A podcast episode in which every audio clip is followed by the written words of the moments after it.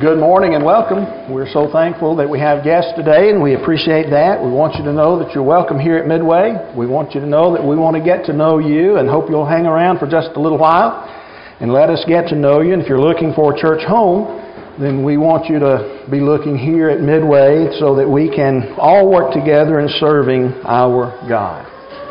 And as you look at the screen this morning, you may be asking a question, but I want to, I want to just really shock you this morning. Did you know that the Old Testament said that God had a wife? The preacher, you got my attention. What do you mean by that? What was her name?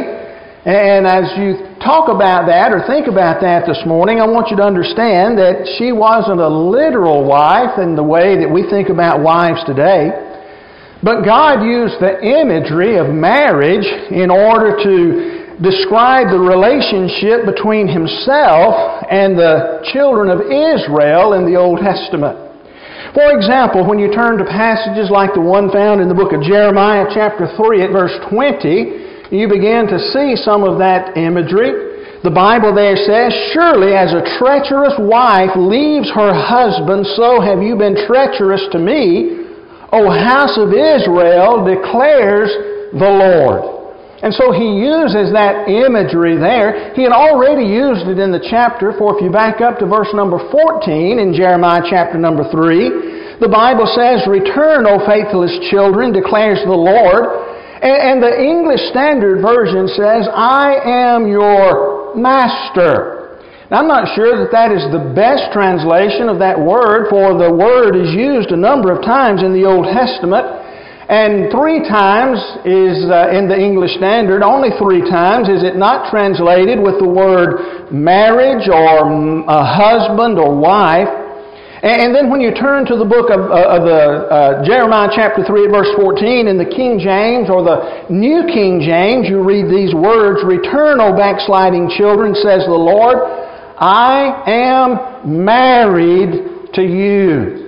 If you're reading from the English, or from the American Standard Version, it translates that verse in this way Return, O backsliding children, saith Jehovah, for I am a husband to you. And so we have in the book of Jeremiah that imagery used. In the book of Malachi, chapter 2, at verse number 11, the Bible says simply there, Judah has been faithless and abomination has been committed in Israel and in Jerusalem. For Judah has profaned the sanctuary of the Lord, which he loves. And watch this, and has married the daughter of a foreign God.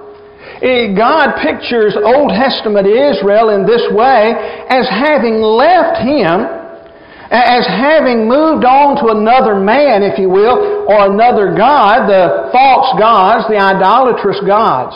And uses again the imagery there, not of, of being married to him, but they have left him and married another, which implies that at one time they had been married to him.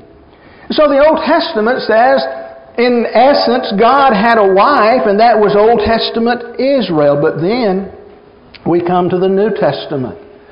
If you have your Bible, you may want to look in the book of Romans, chapter 7, beginning in verse number 2 there. The Bible says, For a married woman is bound by the law to her husband as long as he lives, but if her husband dies, she's released from the law of marriage. That's all well and good, Paul, but what are you talking about? Are you just talking about husbands and wives and marriages that take place here on this earth? And the answer to that is no. I've got a, another thing in mind that I want you to understand, Paul says. He goes on and he says in verse 3, Accordingly, she will be called an adulteress if she lives with, King James, or English Standard Version says. Uh, the word that's used here is used three times in this verse and, translated marries in the second uh, occasion, and every other time in the New Testament, she lives with or marries another man while her husband is alive. But if her husband dies, she's free from that law, and if she marries another man, she is not an adulteress. Likewise, verse 4 says, My brothers, you also have died to the law through the body of Christ, that you may English Standard again says belong to. It's the same word translated marries just prior to that. And ma- that you may marry another. to him who has been raised from the dead in order that we may bear fruit for God. As you look at that passage, Paul simply points out that Old Testament law, that covenant between God and Old Testament Israel, had died. It had been taken out of the way. It was nailed to the cross, according to Paul in the book of Ephesians, chapter 2, at verse number 14. And therefore, because it died, they had a right, a real right, a scriptural right, if you will, to be married to another. But Paul, who are you talking about? These people, the church, the Christians at Rome, and those of us today, who are you talking about them being married to? I'm talking about them being married to another, the one that he describes in verse number 4 and says he was the one who was raised from the dead. We all know who it was. It was Christ. That law had died. Which law was it? It was the Old Testament law. How do we know that? Verse number 7, he speaks about how that, that law had said that you shall not covet. And that was stated for us from the Old Testament Ten Commandments, Exodus chapter 20, verse 17, Deuteronomy chapter 5, at verse 21. They had a right to be married to the new husband, the New Testament husband, the one with which they would have a new covenant. So therefore, there's no wonder then that Paul talks about that in the book of 2 Corinthians chapter 11 at verse number 2. When writing to the Corinthians, he put it this way. He said, For I feel a divine jealousy for you since I betrothed you to one husband to present you as a pure virgin to Christ. Who was the, who was the one husband that he had betrothed these New Testament Christians to? It was to Christ. We had and they had become married to him. And so, again, when we look at another writing of the Apostle Paul in the book of Ephesians, chapter 5, where he discusses marriage, uh, we see a lot of things there. Look first of all at verses 31 and 32, where Paul says, Therefore shall a man leave his father and mother and hold fast to his wife, and the two shall become one flesh. But look at verse 32. This mystery is profound.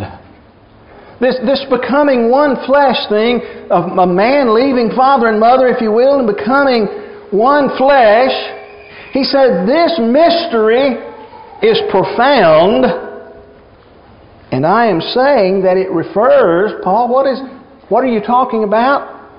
Explain it to me. Tell me what you mean. Paul says, I'm saying that it refers to Christ and the church.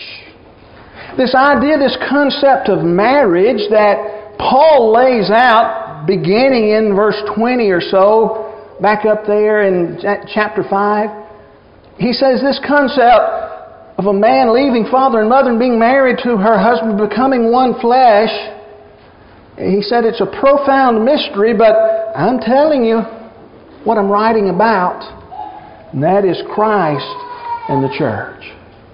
And so in the Old Testament, God was pictured as marrying Old Testament Israel having the relationship with them through the covenant of the Old Testament. And Paul says in the New Testament, uh, you're free because that Old Testament law has died to be married to another, to the one who was raised from the dead, to Christ. And he says, I betrothed you to one husband. And then when he talks about marriage, writes about that in Ephesians chapter 5, he said, I'm telling you this point blank, right out, I am talking about Christ and the church. And so, as we look at those passages this morning, sometimes it may be that, that we don't think about these kinds of things, and yet Paul says, I want you to. I want you to understand it. I want you to know something about it. And I want us to know this morning that it's an important thing for us to know and to understand some things because it helps us to understand about our world, about the religious world, about things that are going on today in our world and the religious world. And so it's, it is uh, worthy of, of further study and coming to understand it even more. And so as we look at it then, I want you to think about again Ephesians chapter 5 in verses 22 through 30. Paul discusses the responsibilities between the husbands and the wives. Verse 22 he says, Wives, submit to your own husbands as to the Lord. Verse 25, he talks about how husbands were to love their wives as Christ loved the church and gave himself up for her. But, but I want you to pay close attention to that verse I read just a minute ago from Ephesians chapter 5, verse 31. And I want you to note that he quotes from what we read in our Bible reading this morning, what Harrison read to you. He quotes all the way back from the book of Genesis, chapter 2, verse 24, where Moses wrote these words. He said that uh, a man would to leave his father and mother and cleave unto his wife, and they should become one flesh. All the way back to the Garden of Eden all the way back to the creation days, God said, I had a plan. Man and woman are going to marry, they're going to have children, they're going to replenish the earth, but this picture that I'm giving you that's living out in life is a type that will have an antitype in the New Testament. It's a picture that will have it's a shadow that will have the real thing that I'm showing you in the New Testament. I'm pointing forward. Man shall leave his father and mother and hold to his wife. Paul quotes that and then says, telling you about this mystery. It's referring to Christ and the church. Well, what are some of the things that we can learn about Christ and his church from God's plan for marriage. What are some of the things we can learn? Well, let's look and let's begin by thinking about simply the fact that Jesus is called the second Adam. The second Adam. Adam in the creation days being the first, but Jesus is called the second Adam. In the book of 1 Corinthians chapter 15 verses 45 through 47, the Bible says, Thus it is written, the first man, Adam, became a living being. The last Adam became a life giving spirit. But it is not the spiritual that is first, but the natural and then the spiritual. The first man was from the earth, a man of dust. The second man is from heaven. The first man, Adam, is talking about Adam. The second man, Adam, is talking about Christ, the one who is that life giving Spirit. Paul would talk more about that in the book of Romans, chapter 5, verses 14 and following. Beginning in verse 14, he said, Yet death reigned from Adam to Moses, even over those whose sinning was not like the transgression of Adam, who was a type, there's that word that I mentioned just a moment ago, who was a type of the one who was to come. He, he says, This Adam, this first man that I created, he was that shadow of the real thing that I'm talking about that would come in the New Testament. Well, Paul, who is that? If you continue reading in the book of Romans, chapter 5, uh, you'll find out that he's speaking about Christ. For, but the free gift, verse 15 says, is not like the trespass, for if many died through one man's trespass, much more have the uh, uh, much more have the grace of God and the free gift by the grace of that one man, Jesus Christ, abounded for many. And the free gift is not like the, uh, the result of that one man's sin, for the judgment following one trespass brought condemnation. But the free gift following many trespasses brought justification. For if because of one man's death, reign through the, that one man, much more will those who receive the abundance of grace and the free gift of righteousness reign through the life of one man, Jesus Christ. You've got the first Adam, you've got the second Adam being Christ. You say, Well, preacher, I still don't understand. I don't know what you're talking about. You've lost me. Paul is tying the creation, Adam, with the Savior, Adam, in some way. And so we got to figure out what he's talking about, how, how it is that this relates. And remember, he Paul connects Adam and Christ in 1 Corinthians, in Romans, Ephesians. That's where we started. What are you talking about? That first man, Adam, was the type of which Christ is the antitype. Well, let's go farther. Let's think about the fact that that first man, Adam, had to have a mate. And the Bible talks about how God made that first Adam a, a helper that was suitable, if you're reading from the English Standard Version. He, he, he creates a, a woman that was a helper that was suitable for him. Now, uh, Harrison read that for us from the book of Genesis, chapter 2, verses 18 through 20. Uh, God created all the animals out of the dust of the ground. He brought them before Adam. Adam gave them names and he presented them to him, and yet as Adam looked at them, there was nobody there for him. And I believe that God, in bringing these animals before him, God was showing Adam, hey, there's nobody here for you. And so what happens? The Bible says that God put him to sleep. And that God took a rib from that uh, uh, Adam's side and he fashioned a woman and, and he brought her to him. But she was to be one that was suitable for him. None of the creatures that God had made were suitable to be a mate for Adam.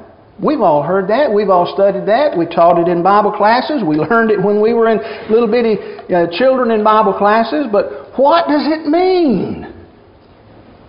Well, let's understand.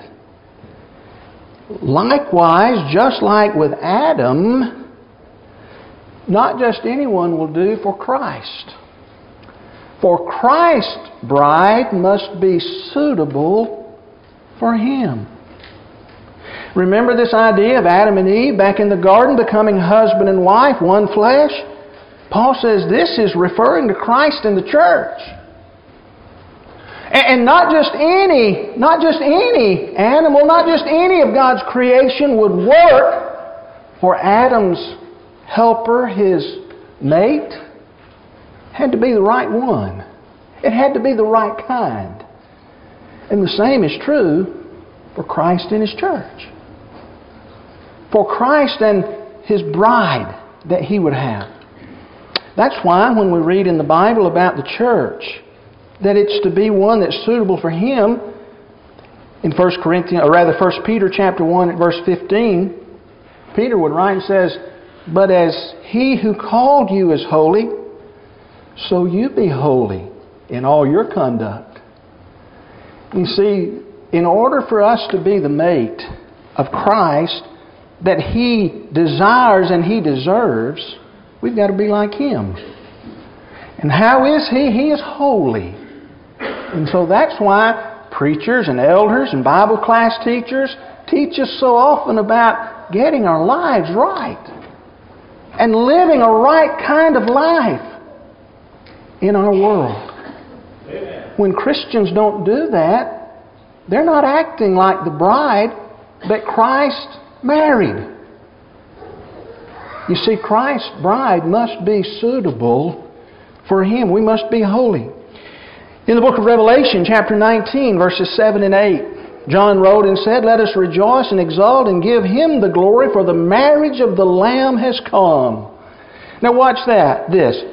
And his bride has made herself ready. His bride has made herself. How did she get ready? Well, you know, when brides get ready today, one of the things they got to do, it's been a long time since I got married, you know, but one of the things a bride has to do is go pick out the dress, right? Got to get the right one. You got to say yes to the dress. I think it's a television show. Get the right one. Some of you ladies who are about to get married, y'all may have been working on that. You know, got to have the right one. Got to be just right. The bride made herself ready. And it was granted her to clothe herself. Oh, we're talking about the wedding dress.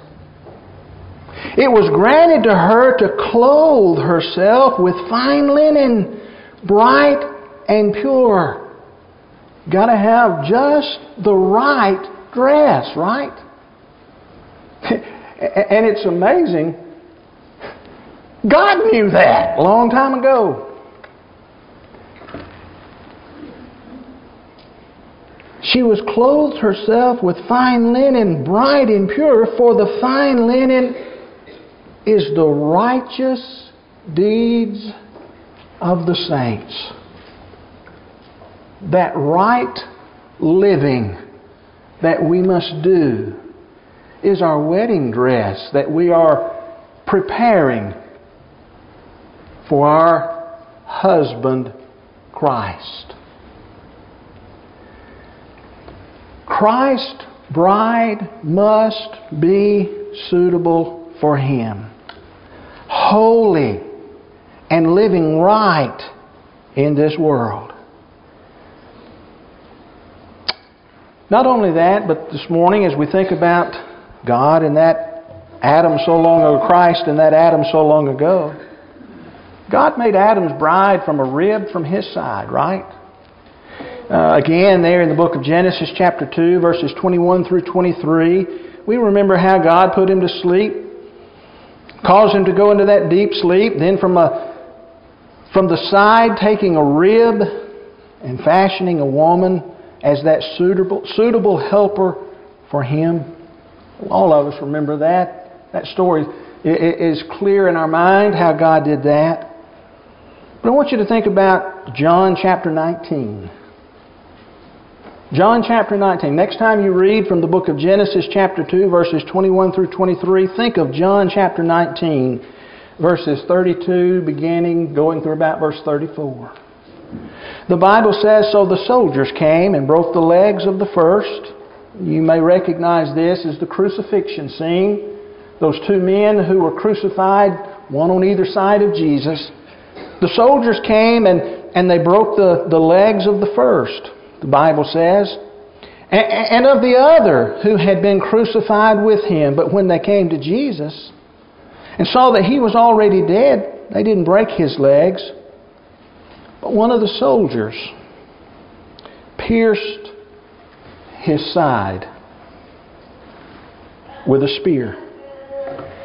And at once came out blood and water. Preacher, you lost me again. Folks, Jesus is dead. It was out of this deep sleep of death that God would form the bride of Christ.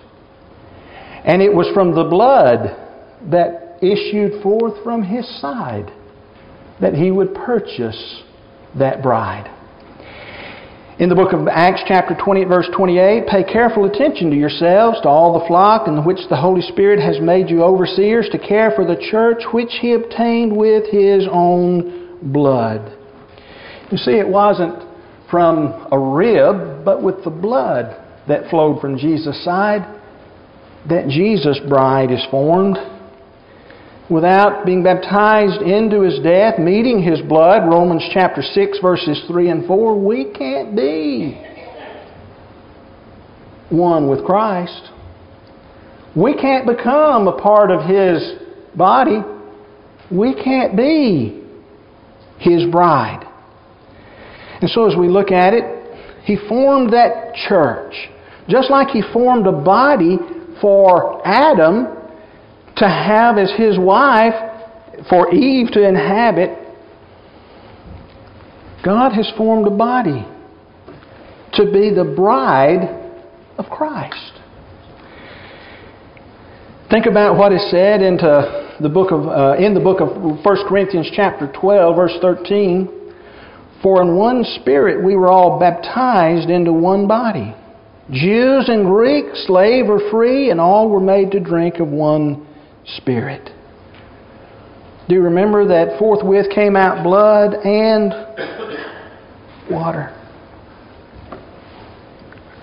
It's with the blood that He bought us, but it's in the watery grave of baptism that we get into that body to become the bride of Christ.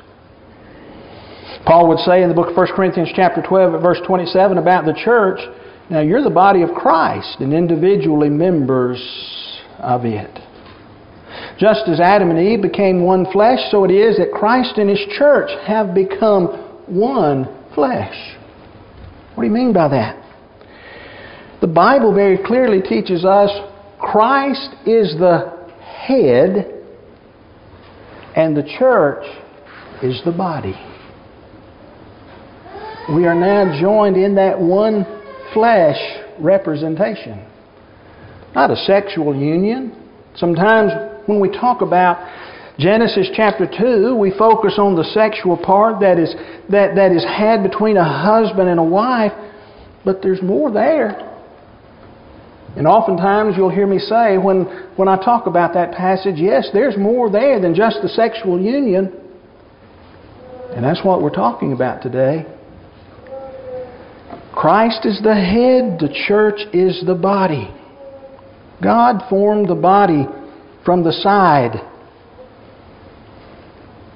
from the blood of Jesus Christ. As we think about that this morning, very quickly, God made only one bride for Adam, did He not?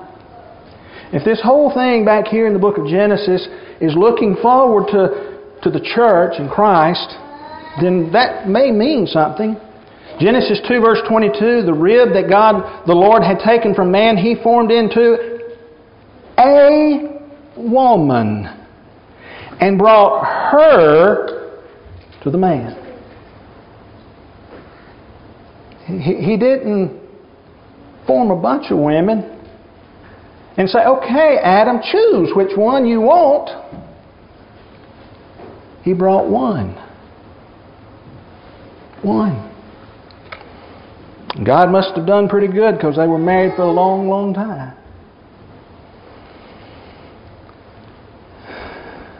He brought her. And he said, Therefore a man shall leave his father and mother, hold fast to his wife, and they shall become one flesh. Jesus said the same thing in the book of Matthew, chapter 19, at verse number 5. And that's what we've done. Remember that we looked at earlier 2 Corinthians chapter 11 at verse 2 where Paul says, I feel a divine jealousy for you since I betrothed you to one husband. Notice that he specifies one husband to present you as a pure virgin to Christ. One husband for one wife. One man for one woman. Some of the I guess teenagers now, but Joey used to do the little class. One of the things he, he said every time, how many, how many uh, uh, uh, in marriage, God made one man for one woman for life. Likewise, God made one bride, one body, one church for Christ. You see, that, that's going back to look all the way back to the beginning of time. One body, one bride, one church. Seven times Paul says there's one body. Romans 12, verses 4 and 5, he says it twice. 1 Corinthians 12, 13, he says it. 1 Corinthians 12, 20, he says it. Ephesians 2, 16, he says it. Ephesians 4, 4, he says it. Colossians 3, 15, he says it. There's one body. Three times the Apostle Paul calls that body the church. Ephesians 1 22 and 23, Colossians 1 18, Colossians 1 24. But I remind you of what we read a little while ago. Ephesians chapter 5 at verse 23 the husband is the head of the wife, even as Christ is the head of the church his body and is himself its Savior. Good friends, I want you to think very carefully with me this morning. Does it stand to reason that there are as many churches as there are bodies? Looking at what Paul said, pointing back all the way to the beginning of time and saying, Adam and Eve and their marriage relationship and the husband and wife relationship, all of that is pointing to Christ and His church. Does it stand to reason that there are as many churches as there are bodies? And not only that, but does it stand to reason that Christ is going to save as many churches as He will? But do you remember what we read in Matthew, or rather Ephesians five twenty three? He is the Savior of the body, but He's going to save as many churches as He will bodies. You know, it may sound harsh to say there's one church, right? May sound hard that way. But to say Christ has more than one church is to say he has more than one bride. And that makes Christ a polygamist. If all of what we've talked about briefly this morning is true, Christ is married to the church, and there's more than one then that makes Christ a polygamist. Does that make sense? Jesus does not have more than one bride.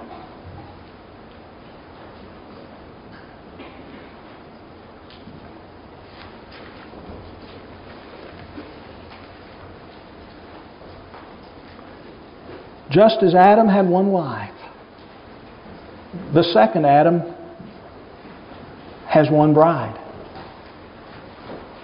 That one bride was taken from the side of Adam and the side of Christ.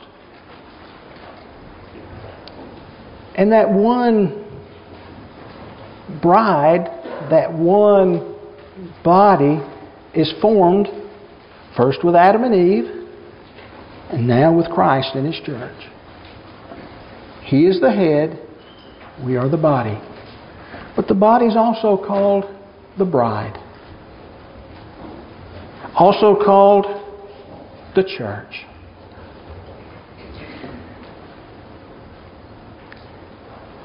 Jesus has as many churches as he has bodies. Because the body and the church are called the same and they're seven times said to be one. But even more significant, Jesus has just as many brides as he has bodies, as he has churches. And he's not a polygamist. Folks, as we close our lesson today, one thing that we need to remember, and that is this as we pointed out in our lesson, the bride must be pure and holy, being just like the head, which is Christ. To find out what Christ wants, one must read the words that He gave us, the Scriptures. In our lives, including our worship, the way that we live outside uh, uh of the church building, and all of the things that we do must be in accordance with the will of our husband as the church, as our head as the body. Amen. I want you to know this morning that Christ will always be faithful to you. A faithful maid, a faithful husband, if you will. But we have to ask ourselves the question this morning as His bride, will we be faithful to Him? As His body, will we be faithful to Him? as His church, will we be faithful to Him? Jesus is not a polygamist today. The thing about it is, we need to ask ourselves Am I a part of that church, that body, that bride of Christ? Have you been baptized for the remission of your sins? If not, then you need to. Why? Well, we want our sins to be washed away, but baptism is what puts us into Christ. Galatians chapter 3 verse 27 verses 26 beginning for as many of you or verse 27 for as many of you as have been baptized into Christ have put on Christ. And he'd say in the book of Romans chapter 6 verse 3 that we're baptized into his death. We shed his blood. Maybe you're here this morning, you'd like to know more about that. We'd love to study with you. Talk more about what the Bible has to say. Not what I have to say, but what does God have to say in His Word. Maybe you're here this morning, but having become a Christian, your life has not been lived in pureness and holiness, and you're bringing shame upon that head, that husband, Christ, and you need to come back to Him. If you need to respond to the Lord's uh, invitation in any way today, if there's any way we can help you, come right now together.